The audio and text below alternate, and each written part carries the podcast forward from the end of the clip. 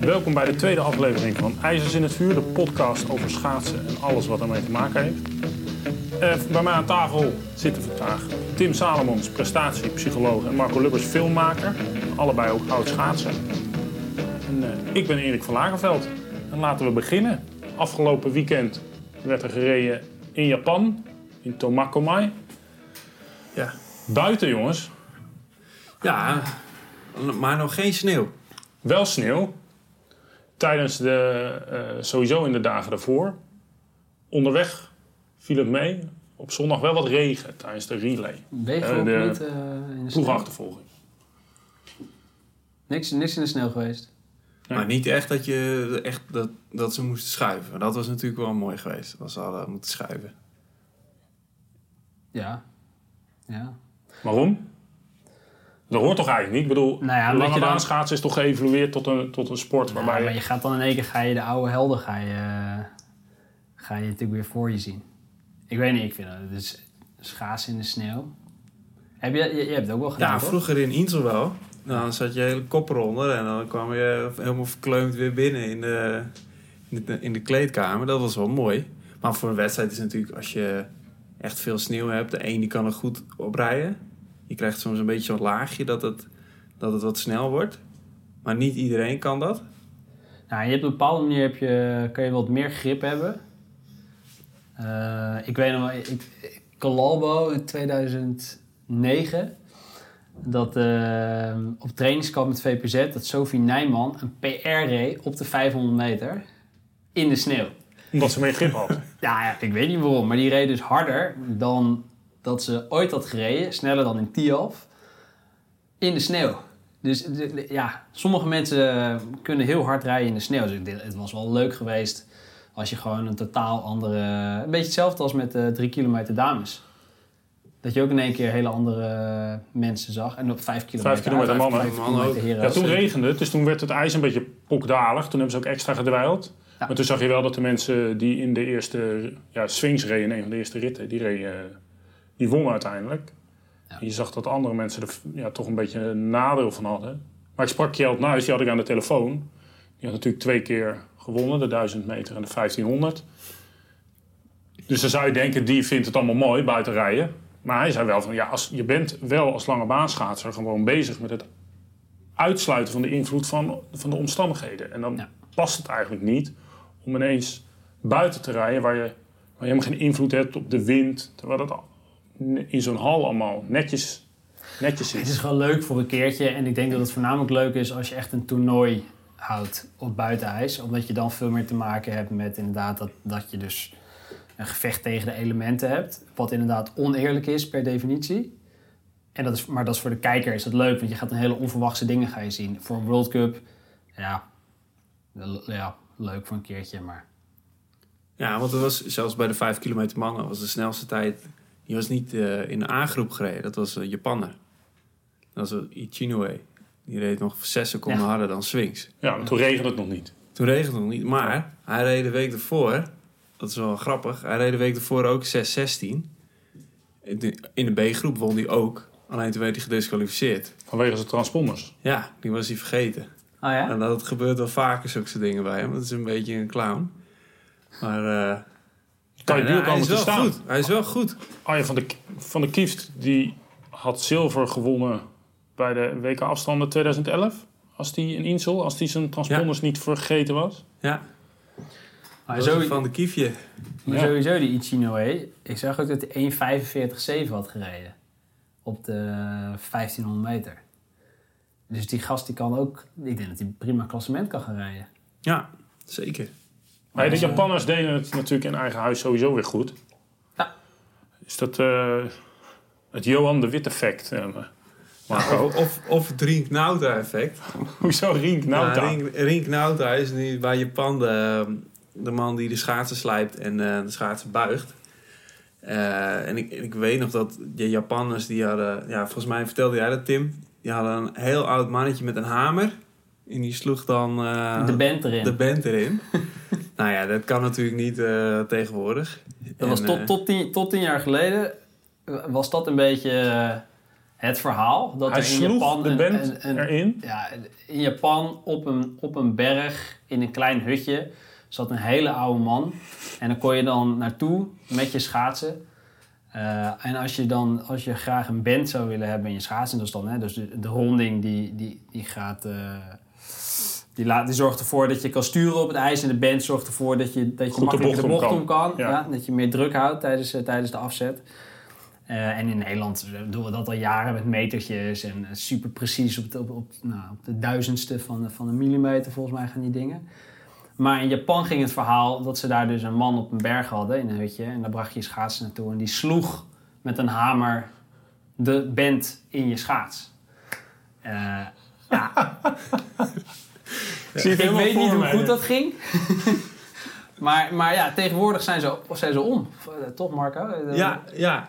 Nou, om daar nog even aan te haken. Ik weet dat in 2010, toen stond ik in het winkeltje in Tialf. En toen kwam daar eh Yuya Oikawa. En die had dat jaar volgens mij 34-20 gereden. Ja. Nou, dat is ongelooflijk hard. Er zijn maar een paar mensen die het kunnen. En die vroeg aan mij van... Hey, hoe werkt het eigenlijk zo'n band? Kun je dat mij uitleggen? en die had echt geen flauw idee. Terwijl die al zo snel was. Dus in, in principe, je kan ook heel hard rijden zonder, eh, zonder dat soort dingen. Maar het helpt wel om, eh, om een beetje je schaats te sturen en om, eh, om meer druk te houden in de bocht. En bij short track is het, ja, kan je niet zonder band. Nee, maar voor de leek eigenlijk sturen zowel de linker als de rechter schaatsen altijd naar links. Als je op, als je op short track of lange baan schaatsen staat, toch? Ze, duwen je, ze, duwen je eigenlijk naar links. Nou, in principe is, is vaak de, De is recht. Omdat die moet ook, eh, als je met links afzet, moet hij ook naar rechts insturen. Ja, En in de bocht eh, moet hij ook moet hij naar links weer. Dus als je die één kant op buigt, ja, dat is niet handig. Maar rechts is vaak een beetje meer gebogen. Zo, omdat je altijd naar links instuurt. ja. Ehm, Het is een beetje vergelijkbaar met, met de karf in skiën. Dus mensen die wel, wel al skiën. Ja. eh, daarbij zie je natuurlijk ook dat, dat er een, een karf vanaf de zijkant in zit. In de meeste, de meeste skis in ieder geval. En op het moment dat je erin gaat hangen, dan, dan, dan voel je ook dat die, dat die terugkomt. ja dat die, Tijdens het skiën van een bocht. Ja. En dat kan je dus ook expres in een schaats zetten. Waardoor die dus veel dichter bij je blijft. En waardoor je meer kracht kan overbrengen in je, nou, in je afzet. We hebben in Nederland natuurlijk geen, geen eh, mensen die in een hutje op een berg eh, wonen. Maar Hadden we vroeger wel. ja, er van. zijn toch wel allemaal schaatsers die zweren bij die ene, die ene schaatsenslijper of die ene... ja, je had vroeger je had, eh, natuurlijk Sipke wel. Die, eh, nou, Sipke die had Bosma. ook, Sipke Bosma had ook een hele mooie verhaal altijd. Eh, Jan en Lensen. Jan Lensen, eh, Ronald van der Ing. Nou, volgens mij Wouter is nu de, de materiaalman ook wel van veel sporters. Wouter werd vorig, vorige seizoen nog een keer door Sven ingevlogen naar, naar Noorwegen. Toch om daar zijn eh Ja. schaatsen... Nou, en. Rink. En Rink weet er ook heel veel van. Die heeft zelf heel veel, eh, die heeft heel lang in de Friese selectie geschaatst. Maar ook bij eh topploegen, bij Corendon heeft hij gezeten volgens mij. En op is op. En, maar die is nu een materiaalman in Japan. Dus sinds hij er is, wordt er ook harder gereden. Dus het zou, eh, het zou een effect kunnen hebben dat het, eh, dat het nu de ronding er goed in zit. En wat wel grappig is aan eh Shinhama, de man die de 500 won. De, Ja. de gorilla uit Obihiro. Al weet ik niet of hij uit Obihiro komt. Maar hij slaat in ieder geval op zijn borst voor de start. En dan rijdt hij ontzettend hard. En hij heeft wel eens 9,49 geopend. Ja. Ja. En hij kan rondjes rijden. En hij heeft het wereldrecord eh, buiten ijs. Is het zo? Ja, 8 januari reed hij eh, reed hij dat record al. Maar dat is zo'n sterke vet. Die, je hebt nou, heel, veel, heel veel schaatsers die doen natuurlijk de Wingate-test. En dat doen ze op zo'n wattbike. En eh, hij, het schijnt dat hij de wattbike bijna in tweeën trapt. Zo sterk is hij. Dat 2300 watt als piek. Nou, dat kan bijna niemand. Dus ik denk dat we van Shinhama nog wel gaan horen. En wat nog wel grappig is, hij heeft zijn, zijn schaats staat niet recht onder zijn schoen. Dus die staat onder een hoek, zodat je eerder druk hebt. Maar die gast rijdt ook super traag eh hij- ritme. acht slagen in de, in de laatste binnenbocht op 500 meter. Dat kan ook niemand. Dat Björn Nijenhuis kon dat. Zo weinig. Ja. Het kan alleen als je heel sterk bent. Als je Ja. zoveel druk aan kan. En, Ja, en nog- als je dus ook je materiaal er zo op aangepast hebt, dat je met zoveel druk kan schaatsen. Je Ja. hebt daar ook echt materiaal voor nodig om, om zo traag te schaatsen. Als je was, werd natuurlijk al derde in Obihiro. Een van die eh, 500 meters. Maar ook eh, dat hij zo goed rijdt buiten is, heeft er ook mee te maken. Hij heeft vorig jaar meer wedstrijden buiten gereden dan binnen. In Japan, want hij was toen nog helemaal, hij maakte helemaal geen deel uit van de nationale selectie. zullen we zeggen. Hij reed allemaal nationale wedstrijden.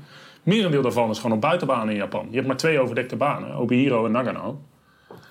Dus hij is echt... eh, En 90 kilo, 1,85 Ja. meter. 85. Ja? Ja. Holy shit. ja, het is echt Maar hij is ook nog jong, hè? In Neo 3. Dus eh, het is dat 2021? Ja. ja. Nou, het is een beetje... eh, het- lijkt wel een beetje qua sterkte hoe die is als eh Koskla. Die kon ook echt met heel weinig slagen kon hij loeihard rijden. En die reed ook vaak zijn buizen stuk. maar heeft Zoals- Kulisnikov dat niet ook? Dat is toch ook een behoorlijke uh, Ja. krachtpatser. Zeker. Ja. Die rijdt ook het zijn Lize stuk. Ja.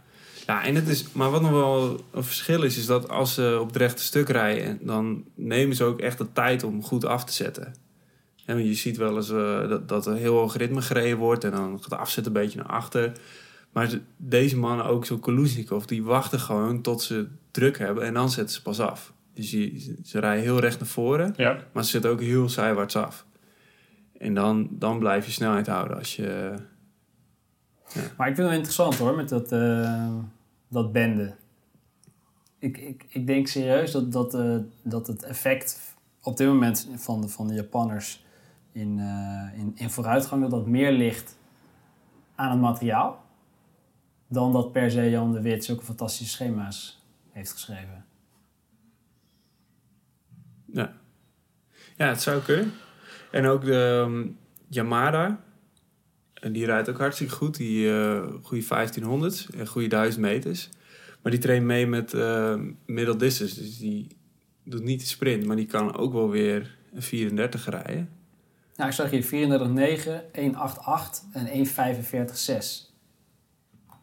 Ja. In, in eh Obihiro. Ah, het is mooi. Er, er komt een hele, het is een hele nieuwe generatie. Is er. Ja, maar het moet toch ook aan Johan liggen, die daar de, de voorwaarden voor schept. Ik bedoel, ik kan, me, ik, ik kan me toch niet voorstellen dat het aan de band en het materiaal alleen ligt. Ah, ik kan zeker voorstellen dat het aan, aan, de, aan materiaal eh, zou kunnen liggen. Als, als ze hiervoor echt nooit wat hebben gedaan met een band. Behalve dan Behalve de, de, de, Japaner in het hutje met zijn hamer. De man met de hamer. Da- Dan kan ik me voorstellen dat je daar enorme winst nog uit kan, eh, kan halen. Absoluut. Want wat, hoe kan je uitleggen wat, wat het verschil is in gevoel? Tussen, tussen als je gewoon twee rechte schaatsen onder... eh, Nou, ik heb, ik heb een keer, toen ik voor het eerst met een, een band reed. Daarvoor reed ik, eh, toen was ik nog A-junior, toen reed ik 1.14.9 in Tialf. En twee weken daarna had ik, eh, had ik een band in mijn rechte schaats. Door Sipke. Ja, door Sipke. Dus ook niet, ja, dat ging ook wel met een hamertje volgens mij. Dat werd nog niet altijd geweten, maar... en toen reed ik door de, tweede binnenbocht van de 1000 meter. En daar is ongeveer je, je snelheid het hoogst. En toen dacht ik oh, dit gaat zo hard. En ik kan zo makkelijk die goede lijn blijven rijden. En toen reed ik inderdaad reed ik ook een seconde harder.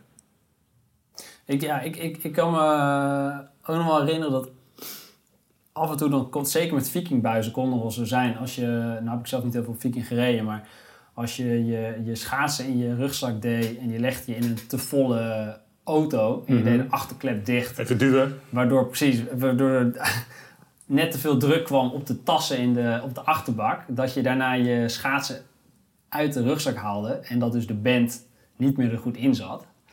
Ehm, en je, dat kan makkelijk een halve seconde, seconde kan dat schelen op een 500 meter. Als er echt een verkeerde band in zit, of hij is er totaal, als een soort van S-curve zit erin, Ja. Ja, dat kan echt heel, heel, heel veel Ja, tijd dat, schelen. dat, dat, dat, dat zei eh, Ju- Jutta Leerdam. Toen ze eh, junioren was, ging ze ineens winnen. Toen vertelde ze ook dat ze S- S-vormige ijzers had. En toen een set nieuwe ijzers had gekregen voor de 16e verjaardag. En sindsdien rijdt ze eigenlijk hard. was, dat was toen haar verhaal, een paar jaar geleden. Ja, Ja, dus je moet zeker, zeker materiaal niet onderschatten in... eh, Ja. ja, Nou, het is een beetje hetzelfde als, eh, wat ook wel... Het gaat heel erg om je timing. Dat je op het goede moment afzet en terugstuurt en eh, druk kan zetten. En ik weet nog wel dat als je Tiaf gewend was, was het ijs altijd helemaal vlak. Dus je wist precies wanneer je afzette en wanneer je druk kon zetten. En wanneer je de snelheid maakte. Maar dat we als we de Utrecht City hadden, eh, wat nu de Rabo Holland Cup is, dan was het wel eens, eh, zat er wel zo'n bult in het ijs.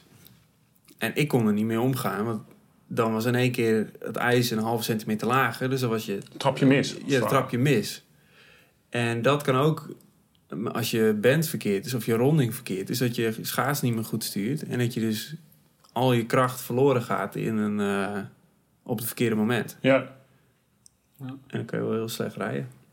Wie, eh, wie hebben jullie de afgelopen twee wedstrijden het meest, eh, het meest eh, verrast? Of, of wie vonden jullie het indrukwekkendste rijden? Tim? Ehm, nou ja, ik, ik, ben, ik, ik heb vooral gekeken naar Obi Hero. Omdat dat, eh, omdat dat qua omstandigheden toch wat, wat meer zei. Ehm, ik vond daar eh ene Björn Magnussen die, eh, sprong er wat mij betreft bovenuit. Een, Een een, een Noor waar ik nog nooit van gehoord had. Die 34-9 reed, een PR. Ehm, op Laagland. Nou, ik denk dat dat is sowieso echt een mooie aanwinst voor. eh, die is ook Neo, Neo 2 nog. Het is ook nog echt eh, 1920. Nou, dan de Japanners echt in de, in, in de breedte. Eh, maar daarnaast de Rusin Kashanova, als ik het goed zeg. Ja. Kashanova. Eh 37-9 en 1-15-8. Ook twee PR'en in Obihiro op Laagland. Daar gaan we zeker denk ik ook nog veel plezier van beleven. Die, die schaats technisch trouwens niet heel goed nog. Echt heel erg op kracht. Maar ja, als die nog wat stappen kan zetten, wordt het denk ik heel leuk. En, en als laatste eh, nog een Noor, een, een, een, een dame. Eh, nog een junior, mevrouw uh, Wik, Wiklund. Die 1,57,6 reed. Eh, een nationaal record junioren voor Noorwegen. Hm. Nou, als je dat als junior rijdt eh, op een laagland, nu aan het begin van het seizoen... dan denk ik ook dat dat, eh, zeker voor het Noorse schaatsen... dat we het komende jaar ook nog veel plezier van gaan, eh, gaan krijgen. Ja, Marco? Eh, ja, ik zat nog even te kijken naar natuurlijk Kodaira die ontzettend hard rijdt en ook echt verder vooruit komt. Eh, maar ook Vanessa Herzog. Die rijdt ook harde rondjes en ook hele goede 500 meters. Dus die heeft het ook eh, het voort weten te zetten. Er zijn natuurlijk een paar minder.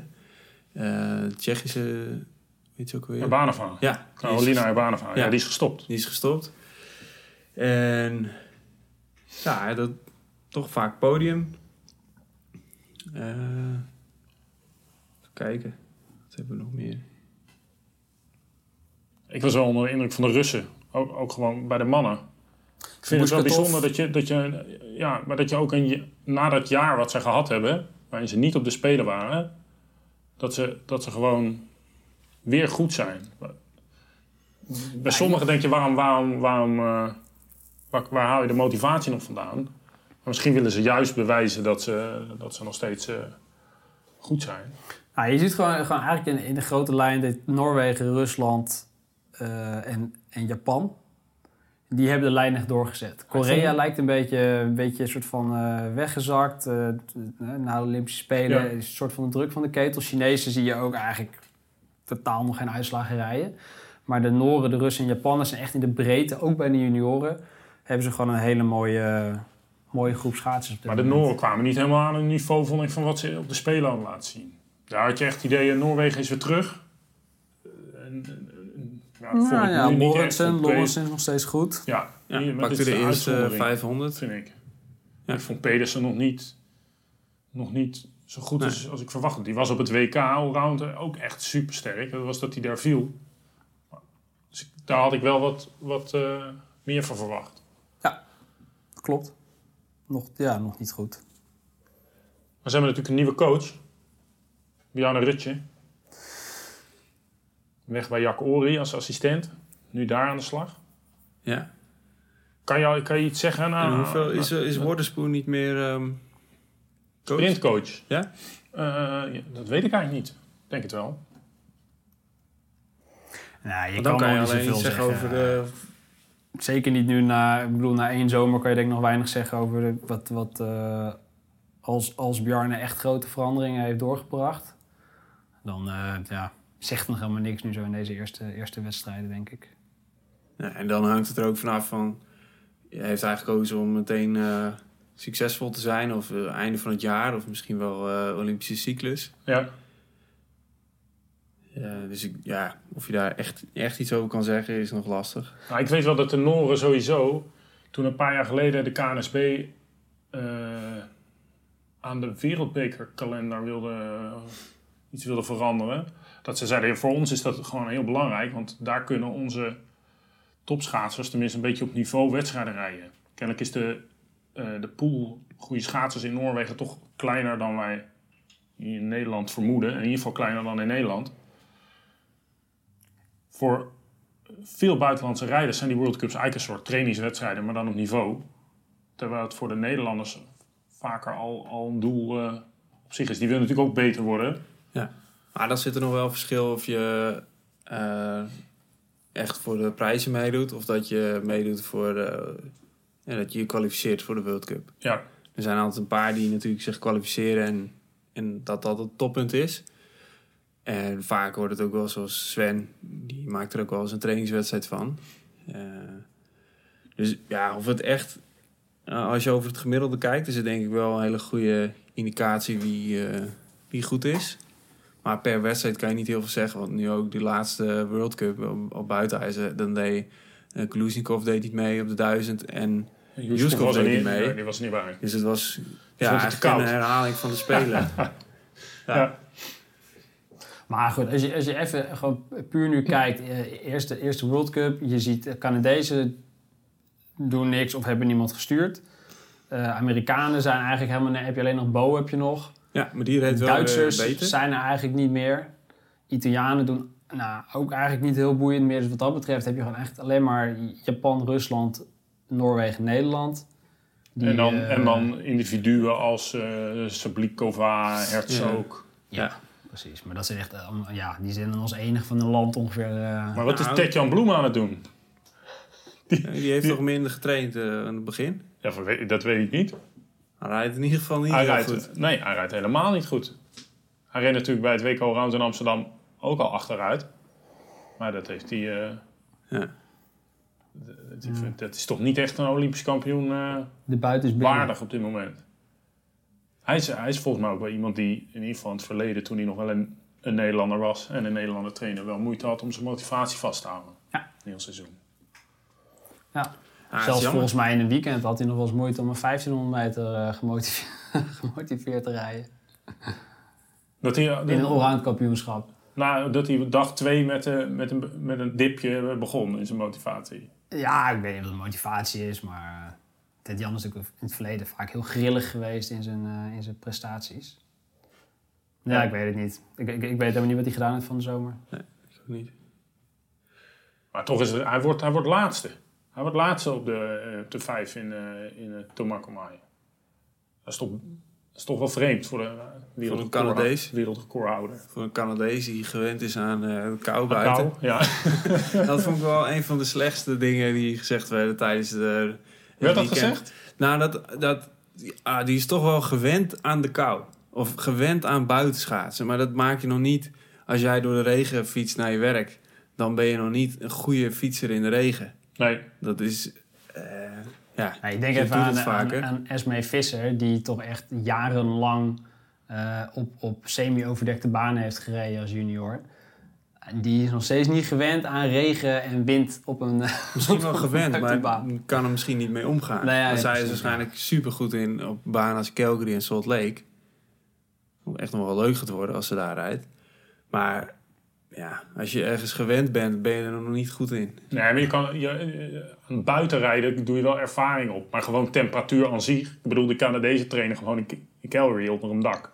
Ja, Die, die, als ze buiten komen is het, kan het Ja. min, min 30 zijn. Maar dat doet verder niks met ze natuurlijk. ja hetzelfde voor de Noorden. Die rijden wel eens een wedstrijdje buiten. Maar Ja.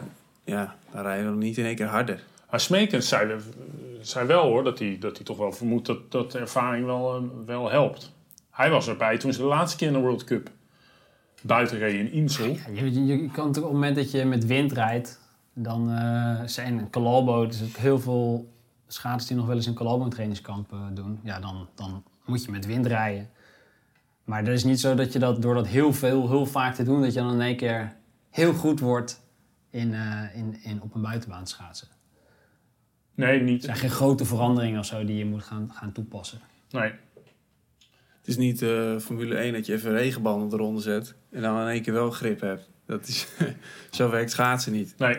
Je kan wel hoge ritme gaan rijden of, eh, of langere slagen als je wind mee hebt. Maar Maar misschien ben je daar niet zo goed in. In, Ja. het, in het wisselen. Ja, ja, hoe vaak je het doet. je traint toch uiteindelijk train je altijd om eh, alle grote belangrijke wedstrijden zijn binnen. ja, Dus je traint en je wil het liefst altijd acht slagen recht stuk, 14 slagen bocht, ik noem maar wat. Tel je die ook echt? Nou, Bob de Jong deed het altijd wel. Die kon bijna met zijn ogen dicht eh, rondjes rijden. Bijna, of heeft hij ook wel eens Ja, gedaan? dat heeft het waarschijnlijk wel eens gedaan. Bob hij- deed er ook wel eens wedstrijdjes andersom. Ja, zo. reed hij rechtsom. Wij hebben vroeger nog wel eens eh, in het gewest hebben we nog wel eens eh, eh, een soort van starttraining gedaan, geblinddoekt. Omdat onze trainer destijds dacht dat dat eh, goed was, omdat je dan beter in, in contact kwam te staan met het gevoel wat je kreeg tijdens het schaatsen. Ja. En dan moest je volledig vertrouwen op degene voor je, dat hij zei wanneer de bocht kwam. En dat ging natuurlijk wel eens fout.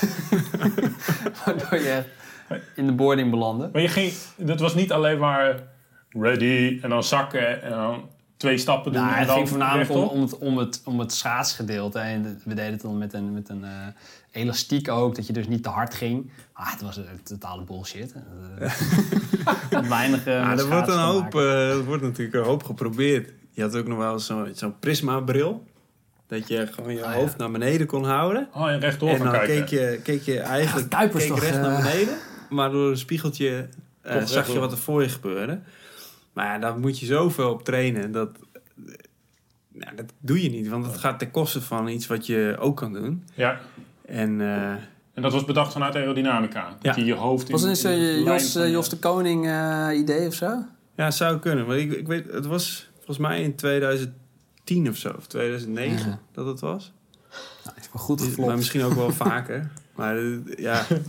En hetzelfde als dat je je handen eh, niet op je rug legt, maar op, op je, je bil. billen. Zodat het ook...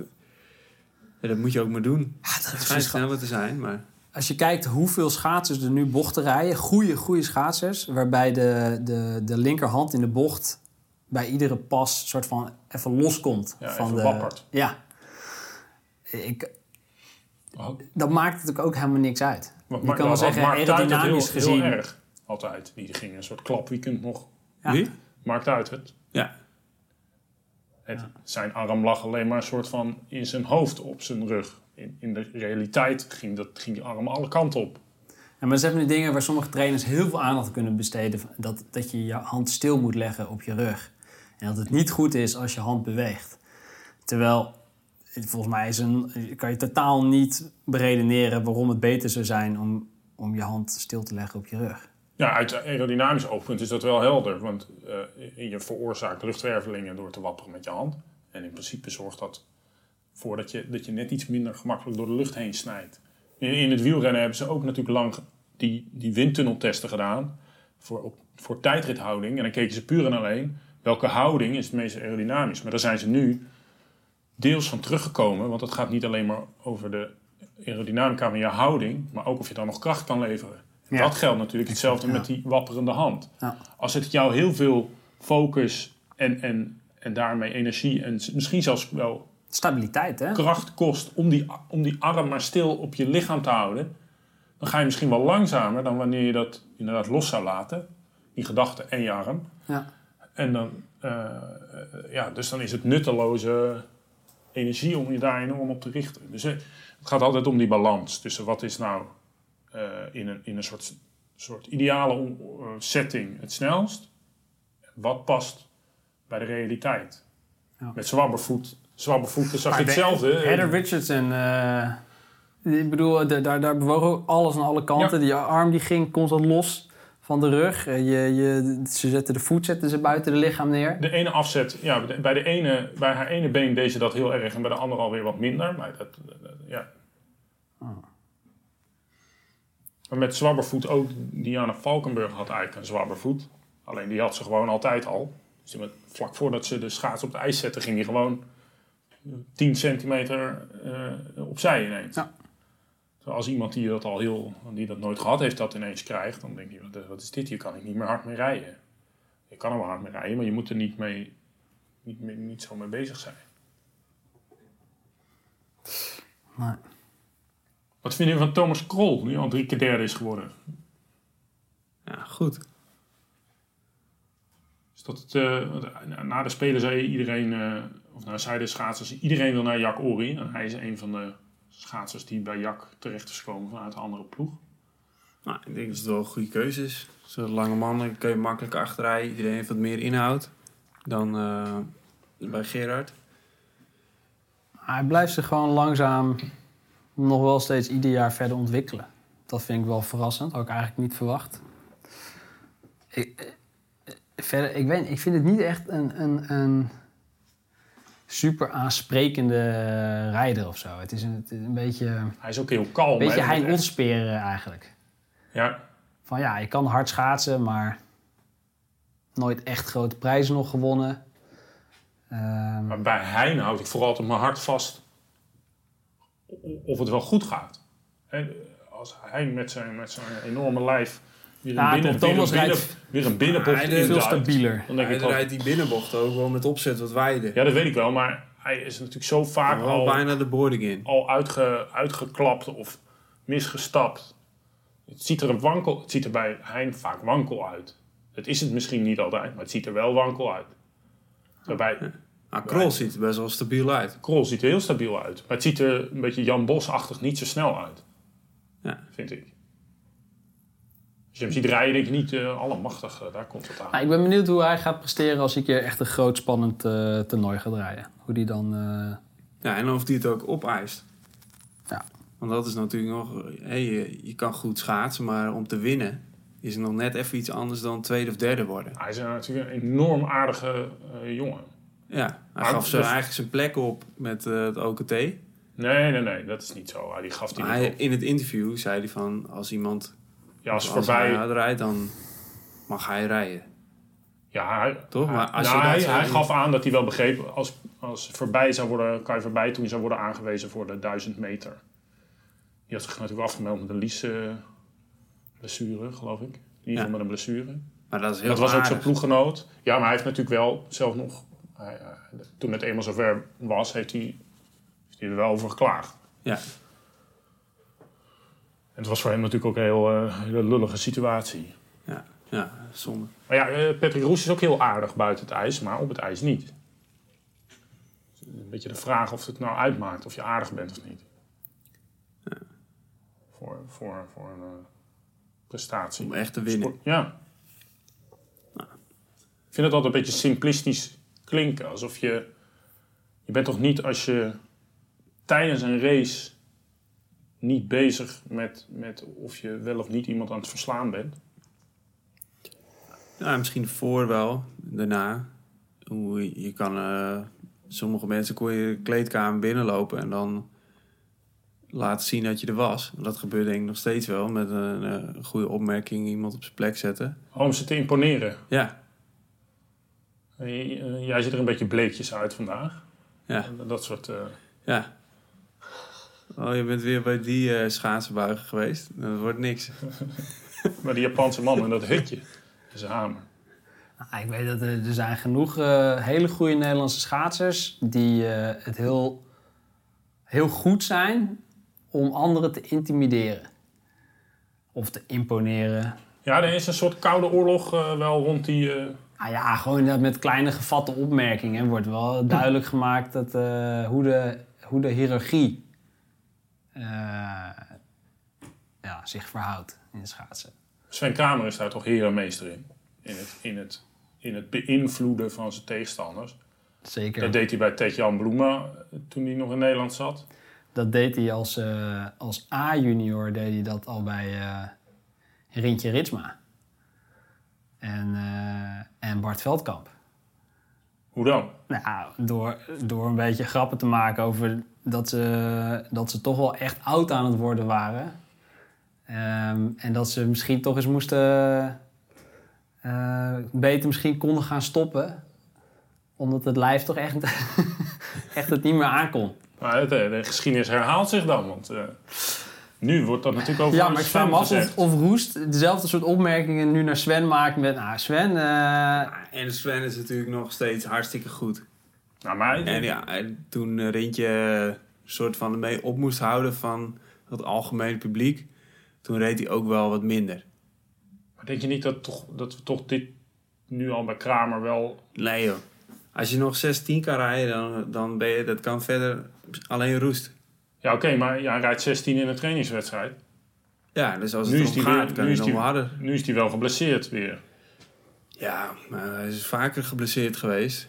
En hij had ook met, nou, misschien wel met blessure won hij de vijf. Ja, zeker weten wonnen we een blessure 5. Maar Dus ja, dan, dan moet je gewoon lekker doorgaan. En het maakt ook, eh, ja, je moet echt nooit stoppen. Maar jij vindt sowieso, stoppen. eh, Marco, dat hij niet moet stoppen, toch? Of in ieder geval... Nou, ja, ik denk dat hij nog wel heel hard kan rijden. En eh, ik denk dat het ook als hij, eh, als je in Calgary is het WK? Of, de, ehm, eh, de, nee, het WK is in Salt Lake City. of Salt Lake. Nee, Nou. sorry, het WK is in Calgary, de World Cup finale is in Salt Lake City. Nou, als, als Roest goed is en Kramer is goed, dan krijg je daar een hele, een hele mooie strijd voor wie het eerst onder de zes minuten gaat. Maar denk je niet dat hij juist door zijn, door zijn eh, manier van, ja, van doen ook en zijn eh, grote palmares en alle aandacht, dat die, dat die talenten toch een beetje eh, dat die in zijn schaduw dreigt te verpieteren? Nou, misschien dat, ze, eh, dat, dat Sven nog de meeste aandacht krijgt, maar ik denk dat iedereen er alleen maar beter van wordt hoe langer die schaat. Want als je juist, eh, eh, eh, wat maakt nou een kampioen als hij een sterke tegenstander heeft? Als je Nee. altijd met vijf seconden wint, dan is er, is er niks meer aan.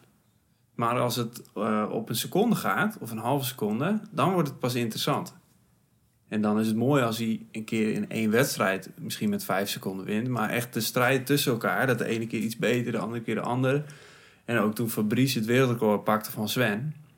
Dan kreeg je een ontketende mannen. Dat, nou, dat Hij heb je bijna zo- nooit meer gezien. hij Dat was wordt- toen zo boos. Hij was zo ontzettend boos dat dat gebeurde. Dat die weken na... eh, Ja, en mooier dan dat wordt het niet. Dus ik denk, hoe langer, eh, hoe sterker Roest wordt, hoe beter Sven ook wordt. En vervolgens hoeveel beter dan Roest ook Ja, wordt. Maar we hebben die, die, die vurigheid niet gezien toen Bloemen de records Nee, en ook niet, en ook niet bij Bergsma. Dus ik, ik denk eerlijk gezegd ook niet meer dat... eh, ik denk dat, dat Sven niet meer gaat winnen van Roest. Ik denk dat het over is. Ah, ik moet nog zien. Vijf kilometer is anders dan tien, hè? Ik kan me niet voorstellen dat je als je eh, op zijn leeftijd... Kijk, en je hebt, en je hebt steeds zo'n terugkerende rugblessure. Je wordt elke keer ook een stapje teruggeworpen. Hij heeft, hij nu in de zomer een aantal maanden toch behoorlijk vrij van klachten kunnen trainen. En is het nu weer mis. Ging hij het nog proberen op, een, op de 1500 meter in de B-groep in Obihiro. Begreep ik Ja, eigenlijk gewoon ook niet testen. helemaal. Het is gewoon even Maar goed. testen. Kijken hoe het gaat. Ja, maar vervolgens moet hij... Ja, maar hij haalt ook geen plezier meer aan. Het is toch gewoon niet leuk, hè, dit soort weken. Nee, Dat, dat, dat slurpt ook gewoon eh, negatieve energie. maar volgens mij is het voor hem heel... Hij wil heel graag... Het liefst volgens mij gewoon nog een heel seizoen klachtenvrij op een normaal niveau kunnen presteren. Maar ik, ik vrees toch dat dat eh, er niet meer in zit. Nee, ik denk ook niet. Ja, ik ben het niet mee eens. Jij, jij, jij wil dat gewoon niet.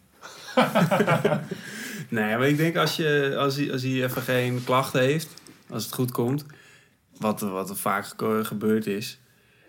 En hij rijdt. eh, Wanneer heeft je het wereldrecord gereden? 2008. 603. Ja, Ja. 2008, 2000, 2007, 2008 was zo'n beetje zijn, zijn, zijn, zijn Ja. topperiode qua tijden. Het is tien jaar geleden. ja, maar toch, als je kijkt naar de WK 2017, reed hij 606. Op de Ja, in lage Korea. baan. Dat is nog twee seconden harder dan het Roest reed in uh, in Tiaf. In, eh, Ja. Maar dat en is, met de Spelen was het ook 608? toen, was hij Of twee, 609? toen was hij twee jaar jonger en had hij een aantal maanden minder met rugklachten eh, al eh, gezeten. Kijk, het, op een gegeven moment begint het natuurlijk op te tellen.